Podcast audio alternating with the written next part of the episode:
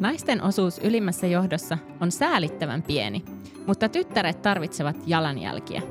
Tässä podissa jututamme kiinnostavia yritysjohtajia urasta, teknologiasta, työn tekemisestä äitinä ruuhkavuosien keskellä, lasikatoista ja yrityskulttuureista.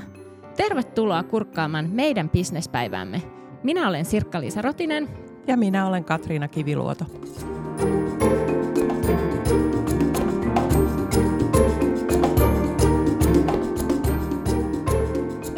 Katriina, mua kiinnostaa tietää, että ootko sä miettinyt, että missä elinkaarensa vaiheessa just se kyseinen yritys on sillä hetkellä, kun sä oot ollut siellä töissä?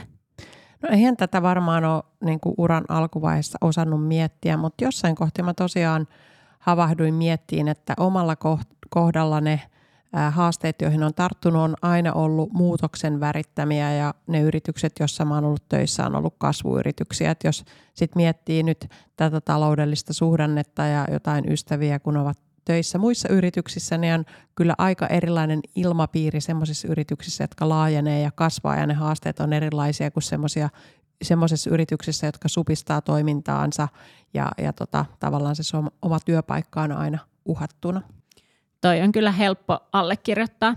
Ja mä uskon, että kansallisella tasollakin me tarvittaisiin enemmän kasvua ja mahdollisuuksia ylipäänsä. Ja sitten me tarvittaisiin lisää niitä pieniä ja keskisuuria yrityksiä, jotka uskaltaisi jatkaa sitä kasvumatkaansa. Kasvussa on varmaan myös niin kuin negatiivisia puolia, että ainahan joku muuttuu ja menee rikki, mutta toisaalta mä näen, että ei, ei niin kuin kasvu ole negatiivinen asia, että sehän niin kuin nimenomaan avaa kaikenlaisia uusia mahdollisuuksia ja Mua itseä kiinnostaa tämä aihe tosi paljon ja on iloinen, että saadaan jutella siitä lisää meidän tämän päivän vieraan kanssa. Eli tervetuloa IT-alan top-vaikuttajana sekä vuoden myynninjohtajana 2019kin tunnettu Fuitsun varatoimitusjohtaja Ilona Ylinampa. Tervetuloa Ilona. Kiitos oikein kovasti. Mukava olla täällä. Hei, mennään näihin meidän lightning round kysymyksiin. Eli kysyisin sulle aluksi, että jos sun pitäisi valita aivan toinen ammatti, niin mikä se olisi? No lapsena halusin olla kaikkea näyttelijästä palettitanssia, mutta ehkä sellainen yksi, mikä aika ajankohtainenkin nyt on, niin halusin olla presidentti. Niin vastataan, että haluaisin edelleenkin olla presidentti, jos pitäisi joku toinen ura IT-bisneksen lisäksi valita. Ja tähän itse asiassa liittyy myös lapsuuden muisto, että silloin kun olin esikoulussa – ja meillä oli tulossa linnanjuhlat ja järjestettiin tällaiset niin kuin presidentin julna, linnanjuhlat esikoulussa ja halusin olla myös siellä presidentti. Mutta valitettavasti ne päiväkodin tädit sanoivat, että, että nainen ei ole presidentti, että sun pitää olla se presidentin rouva. Ja muistan, että mua harmitti jo silloin ihan hirveästi kuusivuotiaana, että jouduin sitten tyytymään leikkiin tällaista edustusrouvaa, kun joku poika sai olla presidentti. Mun on pakko jatkaa tuohon, että muahan ärsytti toi mun oman lapsen päiväkodissa. Toihan oli vielä totta niin kuin about neljä vuotta sitten että joka vuosi, kun oli linnanjuhlat, niin presidentti oli poika. Siis oikeasti vieläkin, vieläkin. koska tämä mun muisto on kumminkin jo jonkun Kyllä, ajan takaa. Että... mutta minähän olen tällainen aktiivinen äiti, joka kyseenalaisti tämän ja laittoi la- lapsensa myös kyseenalaistamaan tämän. Tämä asia muuttui. Meillä on naispresidentti meidän päiväkodissa ollut jo useamman vuoden. Eli se te olette käytännössä murtanut lasikattoja ihan ruohonjuuritasolla loistavaa. Kyllä. Hyvä Sirkis. Täytyy vaan sanoa, että näin 13-vuotiaan tytön äitinä, että jos mä olisin tehnyt tämän tavalla, että tämä ei olisi ollut esikoulussa vai myöhemmin, niin sitten tavallaan muahan nykyään aina ohjeistet, että äiti, että sä voit tehdä tuommoista, että se on ihan sairaan noloa, miksi aina teet tuommoista. Nyt onneksi sulla ei sitten osattu esikoulussa vielä kyseenalaistaa tätä. Luojan kiitos, ei. Jeps. No, mikä koet olevan sun supervoima? Ja jos sä saisit valita jonkun uuden supervoiman, niin minkä sä ottaisit? No sanoisin, että mun supervoima on se, että pystyy näkemään kokonaisuudesta ja isosta kasasta tietoa sen oleellisen. Ja sitten keskittyy siihen hetkeen, missä on. Että ei tavallaan, kun tapaa ihmisiä, niin keskittyy niihin ihmisiin eikä mieti sitä seuraavaa koitosta tai miten edellinen paikka palaveri meni. Ja se, mitä kaipaisin uutta supervoimaa, on kyllä kärsivällisyys ja varmaan myös kasvien hoito. Että juuri tapoin taas kotona erään orkidean, joka tytär nauraa, että äiti ei kyllä oikein osaa hoitaa kasveja, mutta kasvien hoito ja kärsivällisyys olisi ne, mitä haluaisin lisää. M- mulla on vinkki tuohon niin kasvien hoitoon. Hankin sellaisia viidakkokasveja, mitkä saa kuolla välillä. Että neillä on ihan ok, että ne nuupahtaa, kun ne sitten saa ihan hirveästi vettä ja sitten ne herää niin kuin uudelleen henki. Silleen ne pysyy hengissä. Ihan loistava vinkki. Mä oon saanut siis tyttäreltäni lahjaksi tämmöisen tekokasvin, koska se aikansa, kun se oli antanut mulle erilaisia kasveja ja mä olin tappanut niitä, niin se sanoi, että äiti, että nyt mä olen tämmöiselle tasolle, että mä olen näitä tekokukia. En mä tiedä, että yhdistääkö tällaisia sit johtavissa asemissa olevia naisia se, että kaikki kasvit kuolee. Mutta kun toisaaltahan sanotaan, että se on tosi hyvää mindfulnessia hoitaa sitä puutarhaa, että joku, joku meillä selvästi puuttuu vielä, että oppimiskäärä kesken. Jep. No hei, jos ajattelee niin sun uraa, niin tuleeko sieltä mieleen yksittäisiä tai ehkä moniakin tämmöisiä kasvattavia hetkiä? No mun ura on oikeastaan yhdistänyt alasta riippumatta tai työpaikasta riippumatta semmoinen muutosjohtaminen, että ollaan tehty käännöstä kohti uutta liiketoiminnan kasvua, uusia maantieteellisiä alueita tai vaikka kannattavuuden parannusta. Ja siihen oikeastaan liittyy myös ne uran isoimmat hetket, että miten tehdään tavallaan sitä kannattavaa kasvua, miten käännetään uuteen nousuun. Ja totta kai näihin myös liittyy sitten ne haastavat hetket, eli ei ole mitenkään helppoa tarjota vaikka pakettia henkilölle, joka on aloittanut yrityksessä silloin, kun on ollut itse kaksivuotias. Eli tavallaan käytännössä ollut koko, elä, koko lähes mun elämän jossain työpaikassa ja sitten valitettavasti joudutaan toteamaan, että nyt tällä hetkellä ei ehkä oikein ne yhteiset intressit kasvaa ja mun mielestä, tai kohtaa. Ja mun mielestä on hirveän tärkeää sitten se, että muistaa johtajan olla se inhimillinen, koska, koska ei tiedä, että mitä niillä ihmisillä on takana ja se on kuitenkin aika iso juttu, jos on tehnyt todella pitkän uran jonkun tietyn organisaation palveluksessa. Joo, ihan varmasti. No jos ajattelet lasikattoja, niin mitä se sun mielestä vaatii, että murtaa lasikaton? No mun mielestä se vaatii rohkeutta ottaa tukea ja neuvoja vastaan. Eli aika monesti me kohdataan sellaisia niin sanotusti supersankareita, niin mun mielestä on hirveän tärkeää se, että ei yritä tehdä kaikkea itse, mutta toisaalta kulkee rohkeasti niitä omia polkujansa ja sitten kumminkin tukiverkostot tai joku mentori tai sparrauskumppani, joku, joka on käynyt samankaltaisia tilanteita aikaisemmin, niin se on hirveän tärkeää. Ja sitten viimeisimpänä niin ei voi kyllä niin kuin verkostojen merkitystä väheksyä, mutta tässäkin on tärkeää, että ei sitten verkostoidu vaan esimerkiksi naisporukoissa tai vaikka vaan oman alan kesken, vaan laaja-alaisesti. Et koska ikinä ei tiedä, että kenestä on sitten apua, apua sitten tulevaisuudessa, kun tulee tarvetta soittaa, kilauttaa niin sanotusti kaverille. Joo, toi on aivan totta ja moni meilläkin podcastissa vieraana olevat on sanonut tuota samaa. No sitten jos ajattelet ää, nuorempaa Ilonaa, niin mitäs neuvoja sä antaisit nuoremmalle itsellesi? No kyllä se kärsivällisyys taas korostuu, mutta toisaalta myös armollisuus. Eli on aina vaatinut itseltä paljon ja, ja sitten toisaalta taas mulla on ollut jotenkin aika kova hinku mennä mukaan asioihin. Että esimerkiksi menin ylioppilasteatterin 13-vuotiaana, aloin odottaa mun esikoista 20-vuotiaana fuksina – ja sitten tein opintojen ohessa paria osakatyötä ja tein paljon työmatkoja, kun olin, olin pienen lapsen yksinhuoltaja ja niin poispäin. Niin armollisuus on ehkä se sana, että ei se elämä oikeasti loppu, vaikka elääkin kvartaalitaloudessa, niin se, että tekeekö jotain nyt vaikka tänä vuonna tai ensi vuonna tai pinnistääkö aina sen, ei pelkästään viimeisen mailin, vaan toisenkin viimeisen mailin, niin, niin, niin se on niin kuin kumminkin tärkeää se tasapaino elämässä. Toi on hyvä neuvo. Allekirjoitan. Sulla on Ilona tosi mielenkiintoinen ura ja, ja oot ollut useissa vastuullisissa tehtävissä ja hallituspositioissa, niin voisitko vähän kertoa meille lisää siitä sun omasta työurasta ihan sieltä alusta alkaen ja mikä sulle on ollut tärkeää ja miten sä oot edennyt tähän nykyiseen positioon Fujitsun varatoimitusjohtajaksi? Kiitos erittäin mielellään. Siis ensinnäkin, jos miettii, niin tietyllä tapaahan mun sukupolvi edustaa tämmöistä vähän välinputoajaa. Eli me mentiin kouluun siinä 93, kun oli lama Suomessa – sitten kun me alettiin valmistua yliopistoista, niin on ollut finanssikriisi ja se teki tietenkin tavallaan työelämään tai työmarkkinoille siirtymisestä vähän haastavaa. Ja sitten taas toisaalta, kun meidän ikäistä alkoi perustaa perheitä, niin sitten tuli koronakriisi ja monta. Että semmoinen epävarmuus on tavallaan leimannut sitä meidän, meidän niin kuin sukupolvea. Ja siinä mielessä on itse ollut hirveän onnekas, että on päässyt niihin mielenkiintoisiin työtehtäviin mukaan. Eli on tuommoisen reilu 16 vuotta työskennellyt IT- ja teknologia-alan parissa, mutta hyvinkin erityyppisissä organisaatioissa. Eli Eli ensimmäinen, ensimmäinen valmistumisen jälkeen oli tämmöinen kuin Future Group, mikä on siis amerikkalaisen jenkkiyhtiön Autodeskin maahantuo ja jakelija. Ja ehkä se, mitä sieltä oppi, niin oli se, että se oli perheomisteinen yritys, mutta toisaalta sitten taas päämies oli se amerikkalainen pörssiyhtiö, eli hyvinkin tiukkaa kvartaalitaloutta elettiin ja toisaalta kasvettiin tosi kovaa vauhtia, eli silloin taisi liikevaihto olla joku 100 miljoonaa ja nykypäivänä jo 300 miljoonaa, siis tällä Future Groupilla ja toki Autodeskin taustalla on sitten erittäin iso. Ja siitä oppi myös sitä reissutöitä ja kansainvälistä ulottuvuutta. Ja sen jälkeen, kun sitten menin ihan toisen tyyppiseen organisaatioon, eli kotimaiseen kasvuyritykseen Claudiaan, mikä tekee SaaS-ohjelmista bisnestä, niin siellä oli esimerkiksi mielenkiintoista se, että raportoin suoraan hallituksen puheenjohtajalle, joka oli toinen pääomistajista. Avattiin toimisto Dubaihin, lähettiin hyvin vahvasti kansainvälisille markkinoille – ja sitten siellä oli erittäin monta hattua päässä, että kun on kasvuyrityksestä kyse, niin välillä on vähän niin kuin HR-johtaja, välillä on viestintäjohtaja, välillä on vähän niin kuin tuotekehitysjohtaja ja kaikkea mahdollista.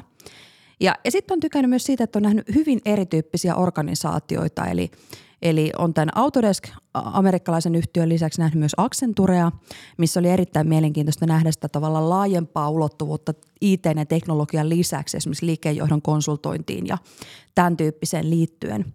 Ja nyt Fuitsulla sitten kaikkinensa ollut reilu nelisen vuotta ja vajaa pari vuotta varatoimitusjohtajana, eli vastaa meillä asiakkaista ja myynnistä ja markkinoinnista ja portfoliosta – ja, ja se on ollut kyllä erittäin niin kuin hedelmällistä, koska Fuitsu on sitten taas vähän erityyppinen, että me ollaan japanilainen yritys, meillä on pääkonttori Tokiossa, ollaan, ollaan sinne Tokioon listattu, mutta toisaalta taas me ollaan erittäin iso kotimaisestikin, että meitä on semmoinen parisen tuhatta Suomessa ja tehdään esimerkiksi omaa tuotekehitystä Suomessa. Ja sitten totta kai hallitustehtävien kautta on sit voinut vähän antaa myös takaisin. Eli ollut ilo sille, että jos voi aidosti sparrata ja tuoda lisäarvoa niille hallituksille, kun he pähkäilee jotain asioita, mitä on itse tehnyt aikaisemmin operatiivisen työn parissa. Ja mun mielestä tärkeintä tavallaan tässä mun ura, urapolulla on ollut se, että on ollut haastanut itseänsä, halunnut kehittyä johtajana, tulla pois sieltä mukavuusalueelta. Ja kyllä keskeinen rooli on ollut myös sitten näillä esihenkilöillä, jotka on uskoneet muuhun ja – vähän niin kuin heittäneet kylmään veteen, että se on ollut erittäin tärkeää. Ja sanoisin, että ura on niin kuin yhdistelmä kovaa työtä, tahtoa, sattumaa, mutta myös ripaus niin kuin onnea, että eihän kaikkea voi suunnitella ja usein ne asiat ei meekään niin kuin on suunnitellut. Hienosti kerrottu. No jos kysyn vähän lisää noista sun hallituspesteissä, että sanotaan, että on vaikein saada se ensimmäinen hallituspositio, niin miten se sun kohdalla tapahtuu? Joo, eli mulla on ollut ilo työskennellä hyvinkin erityyppisissä hallituksissa, että on ollut säätiöiden hallituksessa, niin kuin vaikka tietotekniikan tutkimussäätiössä, sitten on ollut yhdistyksissä, niin kuin vaikka ICT Leaders Finlandissa ja sitten yritysten hallituksissa – ja joihinkin on sitten niin kuin ihan hakenut, eli on ollut jotain avoimia hakuja.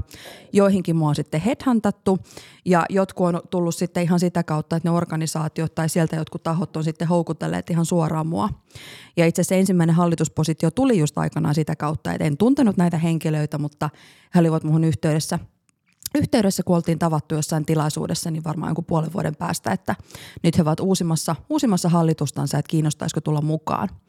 Ja kyllä kaikille, jotka on kiinnostuneita hallitustyöstä, niin kehottaisin olemaan aktiivinen, eli kertoa omissa verkostoissa, että hallitustehtävät kiinnostaa, infota vaikka headhuntereita, että minkä tyyppiset toimialat tai yrityksen vaiheet kiinnostaa hallitustyössä.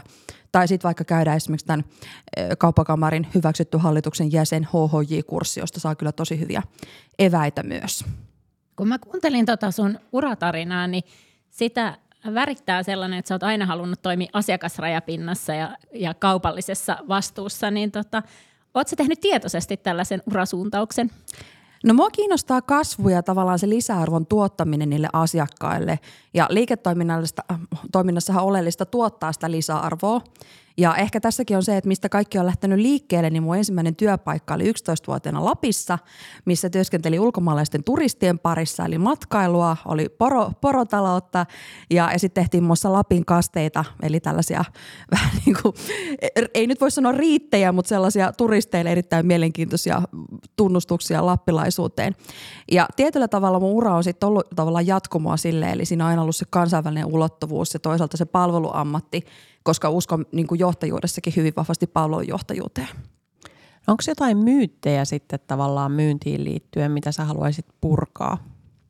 No on ehdottomasti, eli monethan suhtautuu myyntiin, että se on jotain tuputtamista tai se, että vähän niin kuin huijataan asiakasta ja sitten kun on nimet paperissa, niin perävalot vilkkuu ja ei kuulukaan enää yhtään mitään. Eli kyllähän ensinnäkin Suomi tai ihan globaalikin konteksti, niin mehän tämä on tosi pieni verkosto ja se yhteistyöhän alkaa vasta siitä, kun se sopimus tehdään. Eli haetaan niin kuin kumppanuutta ja tavallaan molemmin puolin tällaista hedelmällistä lopputyö, lopputulosta. Ja toinen myytti on ehkä sitten se, että suomalaiset ei uskalla tai osaa myydä. Että sekin on mun mielestä ihan puppua. Että totta kai insinöörikansana me voitaisiin vähän rohkeammin tuoda sitä lisäarvoa asiakkaille, että mitä ne asiakkaat saa meidän palveluista tai tuotteista, eikä vaan luettella niitä teknisiä ominaisuuksia. Mutta kyllä me osataan oikeasti myydä ja meidän pitää olla rohkeasti ylpeitä siitä. Miten jos ajattelee, että sä mainitsit tuosta, että oot kasvun eh, tämmöinen innokas puolesta puhuja ja oot myös niin kuin intohimoinen innovaatiokulttuurin edistäjä, niin onko sä miettinyt, että miksi tästä aiheesta on tullut sulle tärkeä? Nyt mulla on pakko pitää ihan pieni palopuhe. Anna eli, mennä. eli jos mietitään, niin Suomessahan toimivia yritysten investoinnit ei ole kasvanut vuosikymmeneen – Samaan aikaan me ollaan tutustu, totu, tiputtu näissä kansainvälisessä PISA-koulutusvertailussa, eli me oltiin joskus 2000-luvun alussa huipulla, ja nyt me ollaan tultu tosi paljon alaspäin. Ja jos katsoo OECD-maiden niin kuin koulutustasovertailua, niin me ollaan tällä hetkellä Suomena keskiarvo alapuolella. Eli meidän vertailuluokka on Chile ja Turkki. Ei ehkä se, mitä me ajatellaan Suomessa, että me oltaisiin jossain siellä ihan kärjessä. Ja sitten taas toisaalta meillä on ikääntyä väestö, ja me tarvittaisiin niin tavallaan tosi paljon pelkkiä maahanmuuttajia, jotta me saataisiin pidettyä se huoltosuhde edes siinä aiemmalla tasolla, puhumattakaan siitä, että meillä ei ole tuottavuus kasvanut 15 vuoteen, eli finanssikriisin jälkeen. Ja kuitenkin, jos me halutaan nostaa Suomi maailmankartalle, meillä on ollut Nokia, meillä on ollut ensimmäiset tekstiviestit, meillä on ollut Rovio Angry Birdsit, meillä on nytkin mielenkiintoista pelialaa, niin kyllähän sekä julkisen sektorin että yritysten pitää kantaa vastuunsa ja talouden rattaat pysyy pyörimällä ainoastaan, kun me rekrytoidaan osaajia ja panostetaan tutkimus- ja tuotekehitystoimintaan. Eli investoidaan asioihin ja katsotaan pitkäjänteisesti. Minkä takia sun mielestä tälleen yhtäkkiä kävi, että me oltiin PISA-vertailussa tosi korkealla ja sitten yhtäkkiä ei olla, että hiipiksi meillä semmoinen tietty mukavuuden olo sinne puseroon vai miten tässä nyt näin kävi? No ei varmaan mitään yksiselitteistä vastausta ole. Toivottavasti meistä ei tullut liian itsetyytyväisiä ja jotkuhan syyttää esimerkiksi uutta opetussuunnitelmaa ja niin poispäin. En ole itse kasvatusalan ammattilainen, en osaa sitä arvioida, mutta varmaan niin kuin monen tekijän summa, että jotenkin me vähän tuudittauduttiin siihen, että hei meillä menee kovaa tai menee tosi hienosti.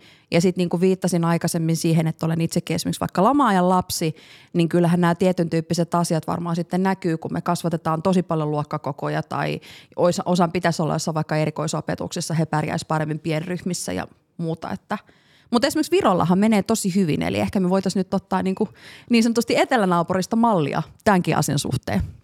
Niin ja ehkä semmoinen tietty tasapäistäminen koulusysteemissäkin on, että tavallaan just kaikki, kaikki ovat yhdessä ryhmässä, joka on tietysti hienoa, että, että monimuotoisuutta niin kuin näkyy siinä, mutta sitten toisaalta, niin jos vertaa vaikka Amerikkaan, niin siellä tavallaan yksilöt, jotka on tosi lahjakkaita, niin heitä oikein niin kuin ruokitaan ja sanotaan, että se on siistiä, että niin kuin tavallaan sä oot tämmöinen huippusuoriutuja.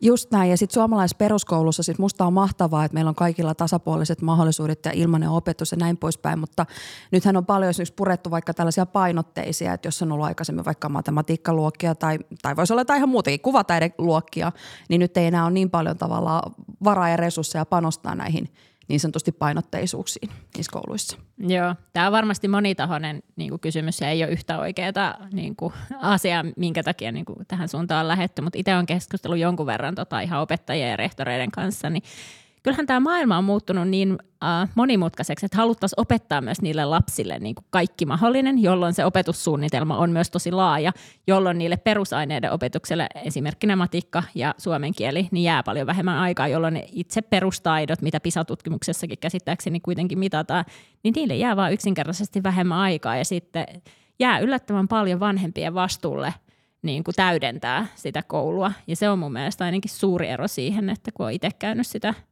koulua aikoinaan. Kyllä. Ja tavallaan jos me tänään puhutaan lasikatoista ja muista, niin onhan tietyn tyyppinen lasikatto myös se, että miten me saadaan pidettyä nämä pojat oikeasti niin kuin mukana tavallaan kouluelämässä. Ja mit, kun nyt nykyään esimerkiksi vaikka kun menet jatko-opintoihin, niin sillä ylioppilastodistuksella on tosi suuri painoarvo ja välttämättä et vielä tiedä, että mitä haluat lukiossa lukea ja niin poispäin. Että aidosti me tarvitaan kaikki mukaan.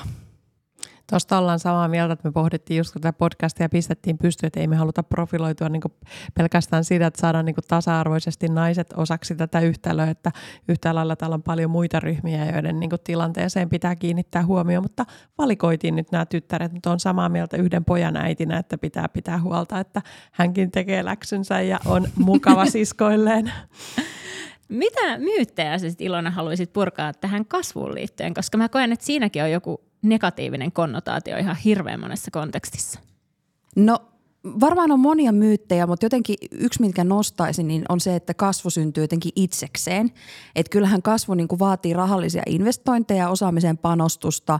Että innovaatiot saattaa joskus syntyä sattumalta, mutta enimmäkseen tutkimuksesta tuotekehitykseen ja tuotantoon on pitkä ja kivinen tie, jossa pitää olla kunnon suunnitelma. Eli ei voi jäädä jotenkin odottelemaan, että se kasvu tai tulee itekseen vähän samaan tapaan kuin eihän inspiraatio kantuu itekseen. Että se on enimmäkseen vaikka kirjailijalla sitä, että he istuu joka päivä siihen työ, työkoneen ääreen ja naputtelee tietyn määrän tunteja päivässä. No miten jos ajatellaan, että nyt on vähän tämmöinen niin taloudellisesti turbulentti aika, niin onko se sitten semmoinen niin kuin äh, kasvu, jota tehdään silloin, kun menee hyvin vai mitäskö nyt erityisesti taloudellisesti haastavina aikana koittaa sitä kasvua runnoa ylös? Ehdottomasti, eli meidän pitää ajatella niin kuin pitkäjänteisesti, että jos puhutaan Suomen kontekstissa, niin me ollaan tosi pieni väestö. Me ei olla halpatyömaa, siis onneksi ei olla halpatyömaa, joten tavallaan ainoa keino meillä on lisäarvon tuotanto, että liittyypä se sitten veto, vetytalouteen tai 6G-verkkoihin tietoverkkojen osalta, että me tarvitaan tavallaan sitä vaurautta ja kasvua ja on meidän kaikkien niin kuin suomalaisten etu, että me kehitetään ja investoidaan – koska me ei koskaan väestön määrällä ja kustannustasolla voida kilpailla, niin meidän pitää tehdä jalostettua lisäarvoa. Ja johtajan tehtävä on uskaltaa investoida ja läpi, lähdä läpi suhdanteiden. Jos sulla olisi taikasauva ja sä saisit niin kuin kolme asiaa muuttaa tässä nykyisessä menossa näihin sun niin kuin intohimon kohteisiin liittyen, niin mitä, mitä ne kolme asiaa olisi? Apua, miten vaikea kysymys.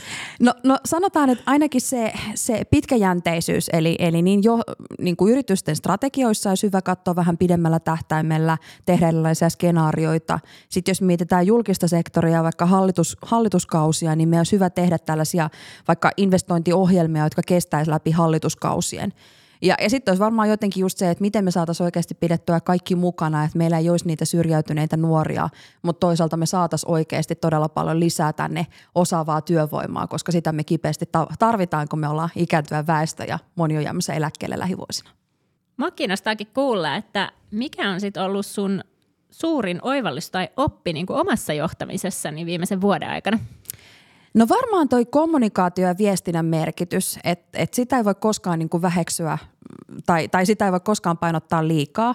Ja ehkä suurin oppi on just liittynyt tähän, että kun työelämässä on nyt tosi paljon eri sukupolvia, eli meillä on vielä niitä suuria ikälyökkejä, jotka on syntynyt sotien jälkeen, meillä on milleniaaleja, meillä on sukupolvit Zetaa, ja sitten just toi kommunikaation merkitys, eli kun he suhtautuu kaikki nämä eri sukupolvet ihan eri tavalla ja ymmärtää sitä maailmaa omista näkökulmistaan ja painottaa ehkä myös vähän erilaisia asioita ja erilaisia arvoja, niin miten tavallaan johtaa – johtaa niin, että nämä kaikki eri, eri, eri ihmiset ja eri ryhmät niin kuin ymmärtävät sen sun viestin johtajana, että mitä te olette hakemassa ja mikä on se visio ja tahtotila, mihin, mitä kohti ollaan menossa ja mitä jokainen voisi tehdä osaltaansa sitten sen osalta.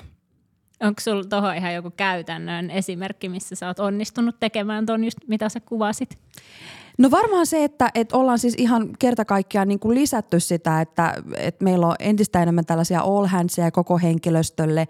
Meillä on entistä enemmän yksikköinfoja ja sitten se, että otetaan sinne myös näitä eri, eri ryhmiä mukaan kertomaan ja jakamaan asioita. Ja sitten meillä on esimerkiksi Fuitsulla käytössä OKR, eli tämmöiset Objective Key Results, joita me sitten käytetään tavallaan strategia- ja muutosjohtamisen toimenpanovälineenä. Eli jokainen tiimi saa sitten tehdä itsellensä omat OKR ja painottaa niitä itselle tärkeitä asioita. Kuinka kauan teillä on ollut noin OKR käytössä Fujitsulla?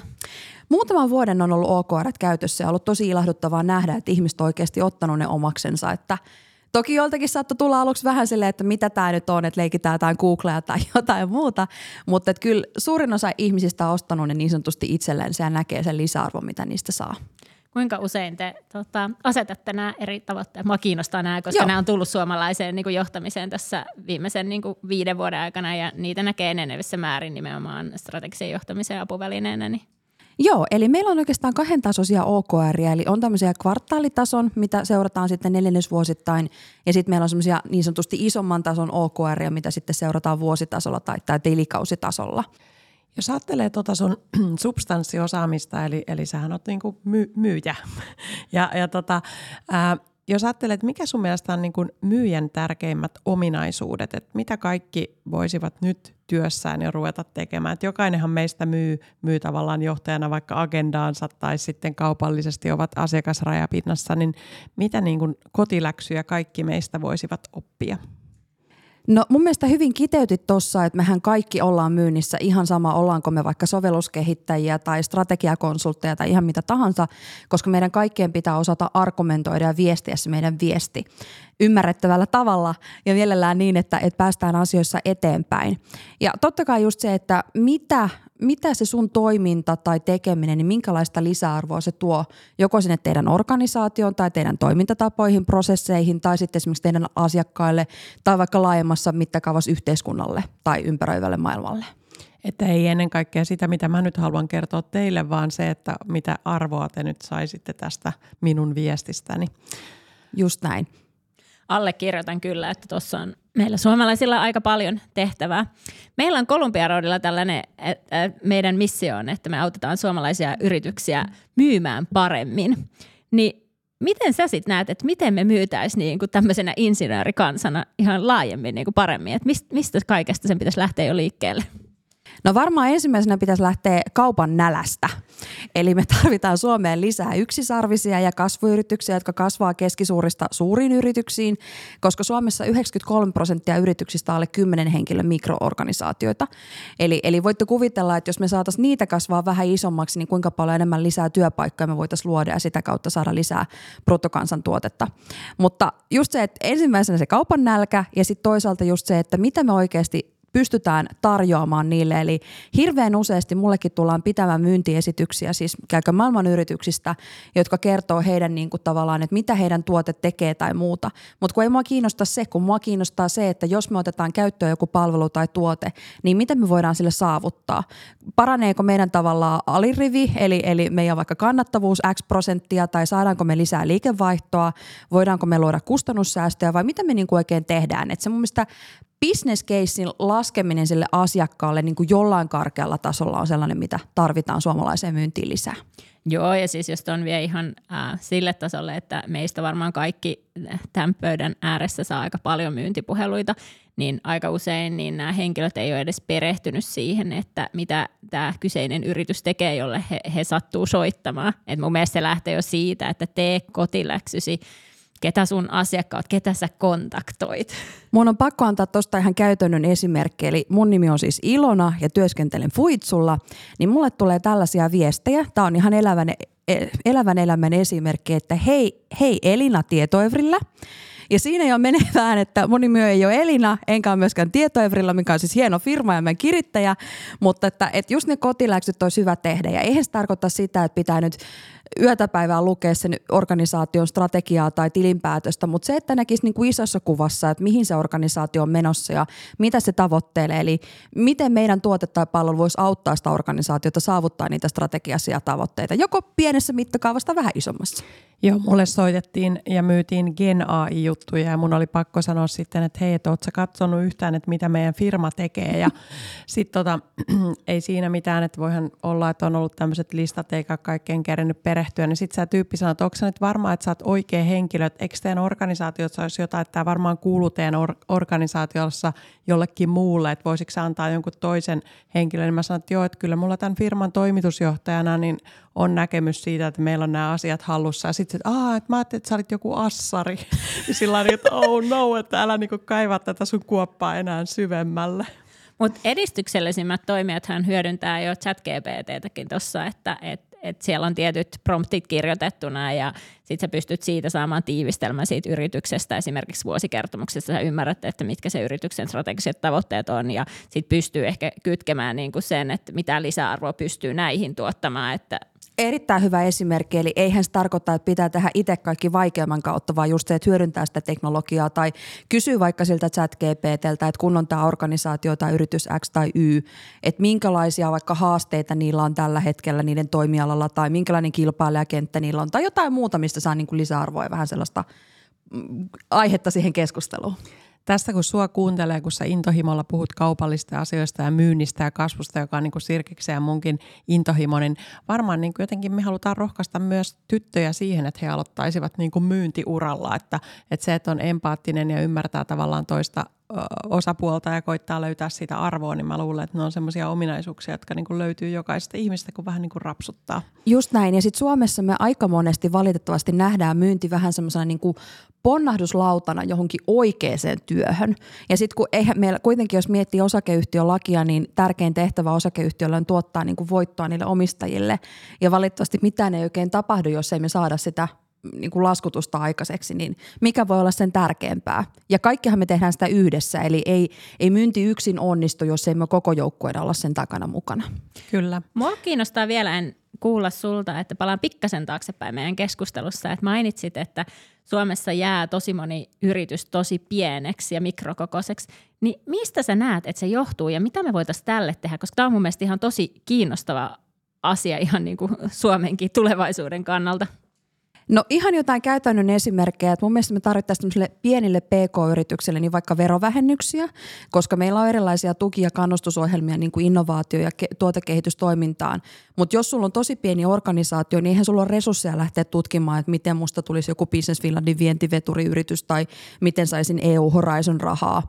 Eli olisi tärkeää panostaa erityisesti keskisuuriin yrityksiin ja, ja sitten semmoinen tietynlainen kunnianhimo myös täällä. Eli esimerkiksi vaikka Efekte, Efektestä tehtiin nyt ostotarjous ja Efekten liikevaihto pyörii siellä noin 20 miljoonan ympärillä ja mun mielestä on siis onnittelut heille tosi hieno juttu, mutta meillä on Suomessa liikaa sellaista, että kun meidän liikevaihto on vaikka 10 miljoonaa, niin me lähdetään hakemaan sitä exittiä sen sijaan, että me ajateltaisiin, että no hei, että me halutaan nolla, nolla tähän niin kuin perään. Ja Saksasta taas me voitaisiin ottaa oppia tämmöistä Mittelstand-ajattelua, eli siellä on nimenomaan nämä keskisuuret yritykset, jotka on erittäin vahvoja ja niissä on paljon kasvua. Ja, ja me tarvittaisiin tarvittais sitä niin kuin lisää, koska Suomessa suuryrityksiä on vain 0,2 prosenttia kaikista yrityksistä. Eli ei me voida pelkästään niitä nokioida ja koneen varaan rakentaa tätä meidän kasvua.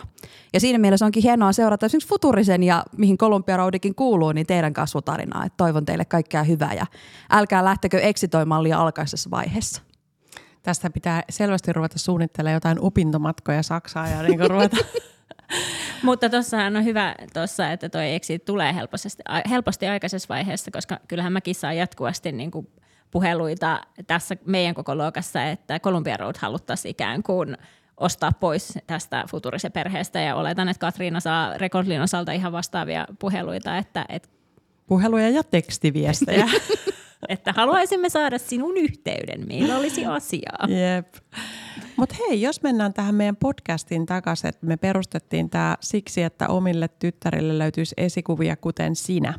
Ja tota, miten sun mielestä me voitaisiin rohkaista meidän tyttäriä kohti suuria unelmia ja mitä tässä maailmassa pitäisi muuttua, että heillä ei olisi enää näitä lasikattoja rikottavaksi? Erittäin hyvä kysymys. No yksi on ainakin esimerkin voima. Eli me tarvitaan tavallaan sellaisia diversiteettiä niin kliseiseltä kuin tämä kuulostaakin, mutta oikeasti se, että meillä olisi erilaisia ihmisiä, erinäköisiä ihmisiä, eri kieliä käyttäviä ihmisiä, eri kansallisia ihmisiä niissä johtotehtävissä, jotta, josta tavallaan nähtäisiin, että voi olla hyvinkin monipuolisista taustoista johtajana.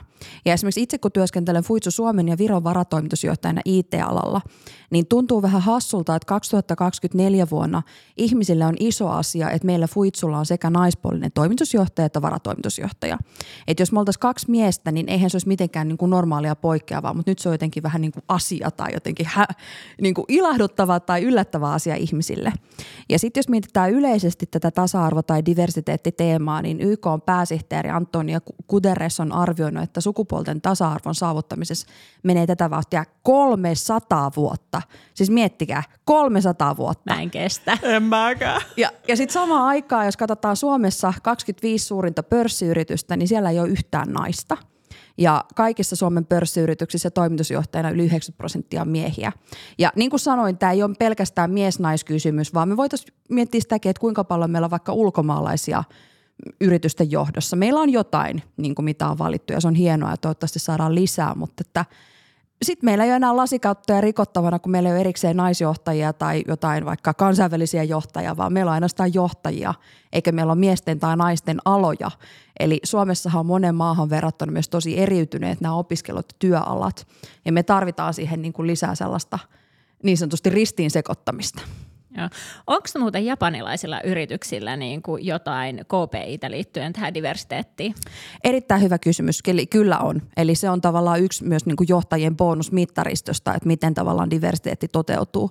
Ja niin kuin sanottu, että se diversiteetti ei ole pelkästään sukupolvikysymys, vaan myös paljon laajempi teema.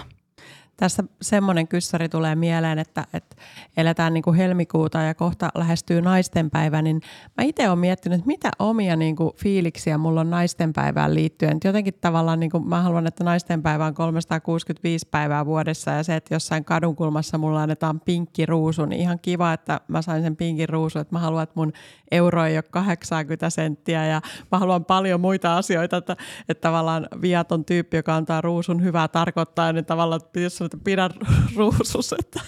Ja tuohon on pakko hei kommentoida, että kun jos naisen euro on 80 senttiä yleisesti ottaen, niin IT-alalla se on itse asiassa kaikista lähimpänä euroa, eli se on yli 90 senttiä.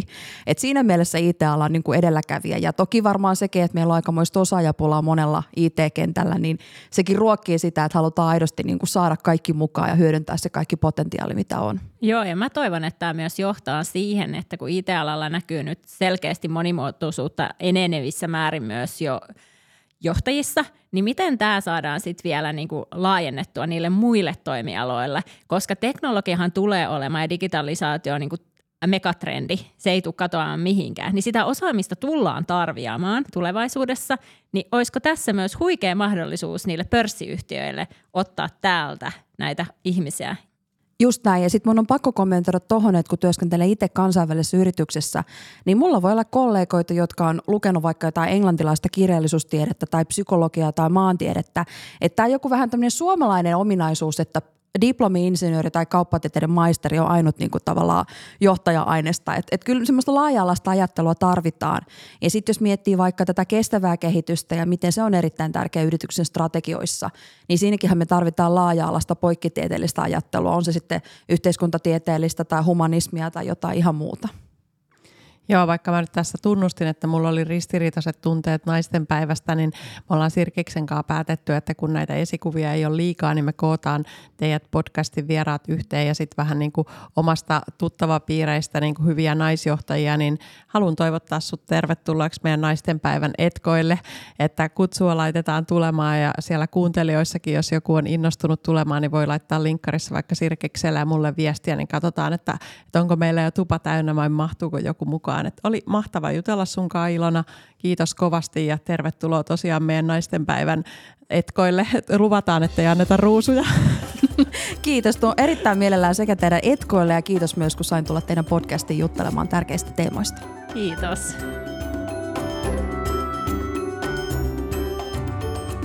No minkälainen bisnespäivä tämä oli Sirkkis? Mitä me opittiin?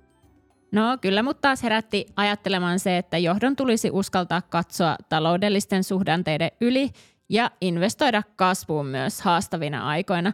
Tunnistan sen, että se on niin helppo keskittyä siihen operatiiviseen tekemiseen ja tulipalojen sammutteluun, kun pitäisi muistaa pitää se katse siinä pitkän aikavälin pallossa ja miten löytäisikin sen tasapainon näiden kahden välillä. Jep, tsemppiä siihen. Tota, Mä opin tosiaan sen, että kaiken kaikkiaan tähän myyntiosaamiseen pitäisi panostaa enemmän. Et usein väheksytään tätä myyntiä ja vaikka sehän on juuri sitä niin kuin kasvua ja arvon tuottamista omistajille, jota hallituksissakin meiltä toimitusjohtajilta vaaditaan. Seuraavalla kerralla ajateltiinkin jutella ihan toisesta aiheesta Monika Liikamaan kanssa, eli hänen rakkaudestaan matemaattisiin aineisiin sekä kuinka tärkeää on rakentaa elämää suvaitsevaisuuden lasien läpi. Tervetuloa kuulolle. Ensi viikkoon.